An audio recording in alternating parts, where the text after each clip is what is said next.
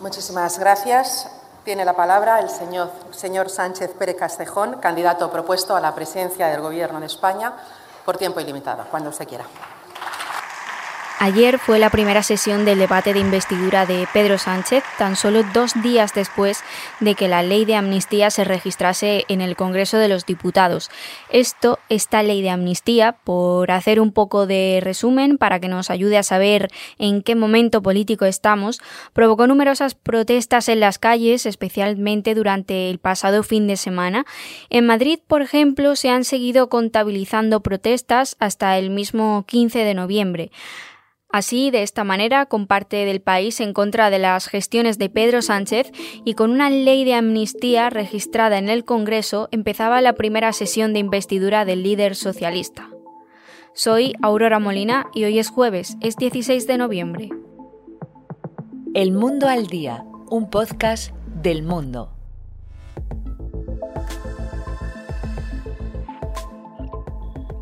El presidente del gobierno en funciones tardó más de una hora en afrontar las cuestiones relacionadas con la amnistía en su primera intervención. Ofreció además una serie de razones que servían desde su juicio como justificación de la medida al mencionar el interés de España. Y por eso, señorías, en nombre de España y en nombre del interés de España en defensa de la concordia entre españoles, vamos a conceder una amnistía a las personas encauzadas por los, eh, por el proceso catalán. Mi compañero Raúl Piña es redactor de la sección de España del Mundo y además cubre la información del Partido Socialista. Hola Raúl, ¿qué tal? Bienvenido. Hola, ¿qué tal? ¿Cómo estás?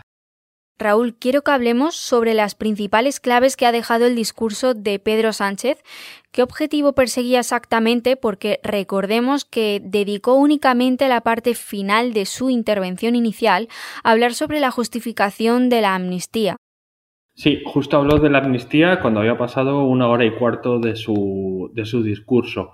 Mm, el presidente del gobierno en funciones y candidato socialista lo que hizo fue Em, un discurso para presentar eh, una disyuntiva que sea o ellos o nosotros. Mm, lo que quiso hacer Pedro Sánchez fue eh, exponer públicamente, ¿no? Em, dar un mensaje a la sociedad como eh, que es, miren, aquí hay dos opciones, que es o el PP y un gobierno de Vox que está haciendo em, una serie de políticas recortando derechos en las comunidades autónomas y ayuntamientos, o está la opción del gobierno progresista, que somos yo y Yolanda Díaz, que presentamos derechos, presentamos subida del salario mínimo, revalorización de las pensiones, etcétera, etcétera. Entonces lo que quiso decir es, miren, es o esto o nosotros, o lo peor o lo mejor, que somos nosotros. Y para ello presentó mm, un PP y un Vox en soledad, ¿vale? Lo que quiso decir es, miren, este señor que es el líder del PP y sube aquí para eh, presentarse como alternativa a mí, no le apoya a nadie en esta Cámara, porque salvo eh, Vox y un diputado de UPN, el resto de diputados del Congreso me va a apoyar a mí. Entonces no hay, no hay debate. El presidente del gobierno, Pedro Sánchez, lo que quiso escenificar es que no había debate, que el proyecto político que debe liderar España es el suyo. Sabemos además que Sánchez ha basado parte de su discurso en señalar las diferencias entre Feijóo y Abascal, a atacar a esa ultraderecha de Vox y a criticar a la derecha razonable, lógica, respetable, no entre comillas del Partido Popular. Ahora que tenemos este escenario en la cabeza, ¿Está persiguiendo el líder socialista dañar esa relación del bloque de derechas, buscando debilitar el liderazgo político que Feijóo ha conseguido? Es evidente que Sánchez lo que persigue es dinamitar el liderazgo de, de. Para ello incluso lo contrapone con Isabel Díaz Ayuso, presentando incluso a, la presidenta de la Comunidad de Madrid como líder espiritual del PP, ha llegado a decir, ¿no? Que, restando toda importancia y todo liderazgo a Feijóo. Yo no, no sé si tanto es dividir a, a Feijóo y a Abascal, sino presentar como un Feijóo rehén de Abascal, ¿vale? Quiere decir, un, un, un Feijóo que seguía y toma sus decisiones Em, presionado y prisionero de la ultraderecha.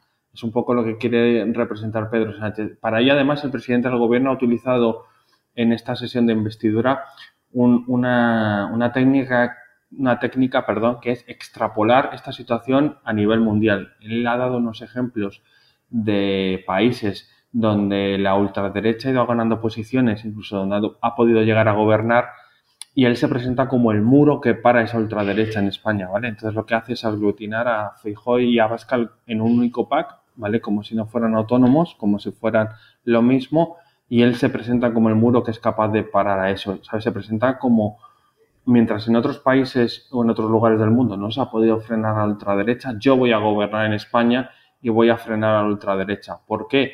Porque en España no hay derecha, ¿vale? Feijó se ha mimetizado con Abascal, ese es el mensaje que quiere trasladar Pedro Sánchez y ese es el mensaje de polarización que quiere presentar.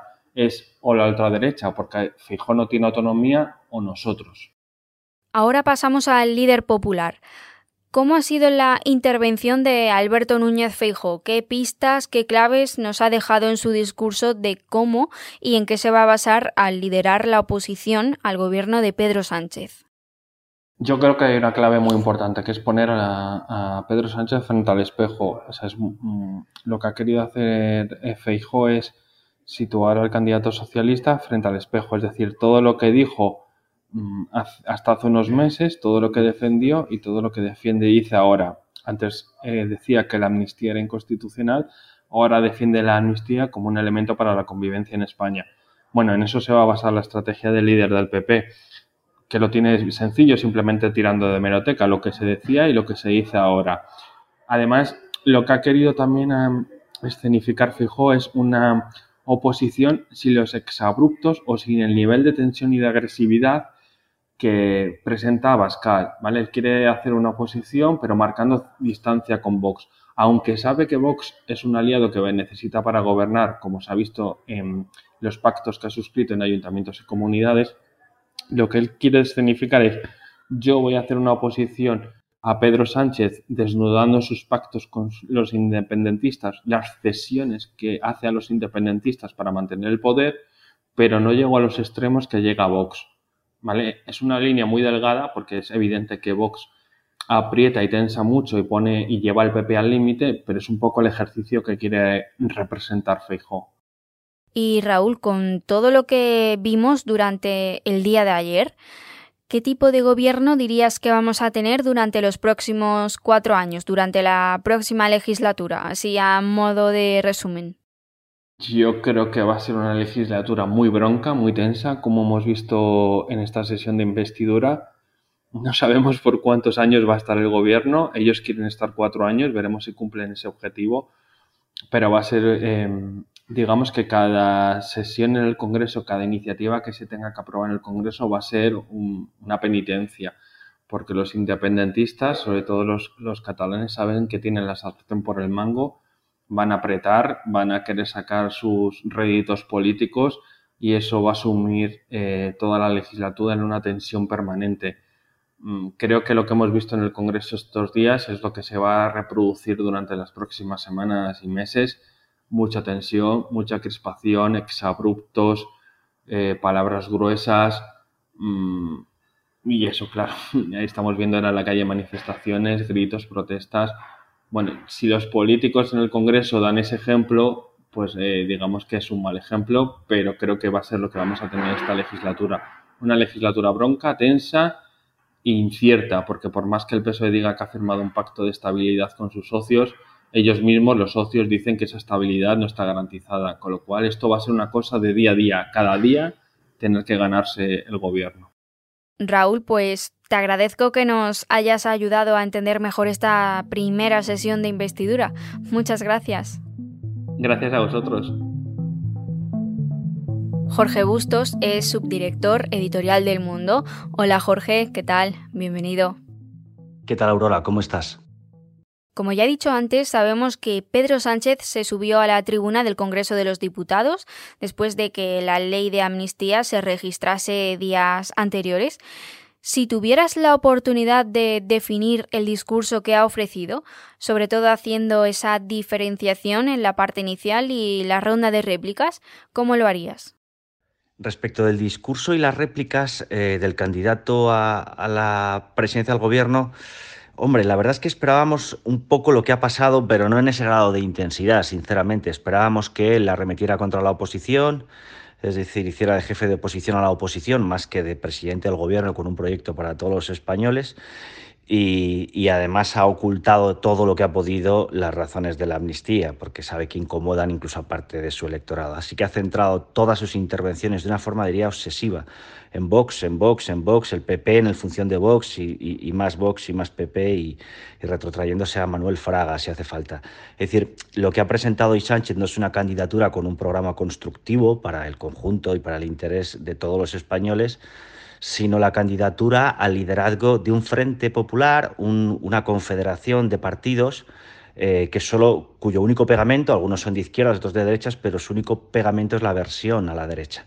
Eh, y por eso ha insistido y por eso los ataques a, a Feijó han sido el hilo conductor de todas las intervenciones de, Pedro Sánchez. No le interesa en absoluto eh, eh, alzar un proyecto constructivo que suene medianamente presidencial porque él no ha venido a eso. Él sabe que su poder depende de que satisfaga los instintos de animadversión de la izquierda y del separatismo y eso es lo que ha hecho hoy. Durante ese discurso inicial, ese discurso del que ya hemos hablado también con Raúl, Pedro Sánchez justificó la amnistía en la parte final. Las razones por las que lo hizo están siendo muy criticadas, sobre todo desde la oposición. Ahora te pregunto entonces, ¿tienen alguna lógica las razones ofrecidas por el líder socialista? Bueno, Pedro Sánchez hoy ha necesitado una hora y veintitrés minutos para citar la palabra amnistía. Eh, era el gran elefante que estaba en el centro del hemiciclo porque es eh, esa sumisión al chantaje de Puigdemont es la única manera de que él pueda ser investido mañana. Y las razones que ha aducido para justificarla, eh, bueno, reviste la lógica del poder más descarnado, más cínico. Ha llegado a decir literalmente que, dadas las circunstancias, hay que hacer de la necesidad virtud. Estas son palabras literales. Lo que pasa que es que la virtud en este caso la define Puigdemont y por tanto el relato virtuoso de lo que pasó en 2017, eh, el que ha asumido el Partido Socialista para seguir en el poder, es el que dictan los, los indepes. Por tanto, la única lógica eh, que creo que no convencen a nadie, no ya en la derecha, sino en el centro y en el centro izquierda, que también algunas voces han criticado desde esas posiciones socialistas clásicas este, este chantaje, la cesión a este chantaje. Pero claro, es difícil, es difícil convencer a nadie cuando lo que exhibes es la más descarnada lógica del poder. Han cambiado las circunstancias, la culpa fue del PP y esto contribuye a la concordia. A la vista de cómo está el país y de cómo están las principales instituciones y sus comunicados, es evidente que no es convincente, si esas razones no son convincentes para nadie. Jorge, y si tuvieras que elegir entre Feijóo y Sánchez, mm, ¿quién dirías que ha salido como ganador de este debate, a pesar de que, bueno, ya sabemos que Sánchez tiene prácticamente hecha ya la investidura? Bueno, respecto de la posible victoria de uno o de otro, del, candidato a la presidencia del gobierno y del líder de la oposición, eh, en realidad yo no daría vencedor a ninguno. Hombre, si tomamos como criterio eh, quién va a ostentar el poder, pues eh, gana Sánchez, porque tiene ya atado los votos de Junts. Si, si utilizamos el criterio moral, cívico y democrático, institucional, pues no hay más que ver todas las adhesiones que ha concitado la oposición a la amnistía en estas últimas horas, ¿no? Y también la sociedad civil en la calle manifestándose, y desde ese punto de vista habría ganado Faijó. Pero en realidad el gran vencedor de esta sesión de investidura se llama Carles Puigdemont, porque esta investidura, la liturgia que hemos visto estos días en el Congreso, que hemos, que, hemos visto hoy, que veremos mañana, es una liturgia vacía. La investidura ya se hizo. La investidura se hizo en Waterloo. Se hizo fuera de España y además estará sometida a la legislatura al visado de un verificador internacional. Así que yo no he, he visto a un Sánchez, más allá de su chulería habitual, no le he visto especialmente triunfal. Eh, otra cosa es lo que haga mañana o la sobreactuación que quiera hacer mañana. Y, por supuesto, Feijó eh, queda abocado a una oposición dura y, difícil eh, los años que dure esta legislatura. Pero el vencedor, de verdad, es Carlos Puigdemont. Jorge Bustos, muchas gracias por estar en el mundo al día. Muchas gracias, Aurora. Un abrazo. Jorge Bustos y Raúl Piña han hecho posible este episodio de El Mundo al Día. Te recuerdo que para escucharnos todos los días solo tienes que ir a elmundo.es, la web de El Mundo, y a las principales plataformas de audio. Ahí en tu favorita, la que tengas en tu móvil, la que más utilices, la que más te guste, tienes la opción de suscribirte. Mañana será viernes y nosotros estaremos aquí otra vez con una nueva historia. Gracias por estar al otro lado y saludos de Aurora Molina. Has escuchado El Mundo al Día, un podcast del mundo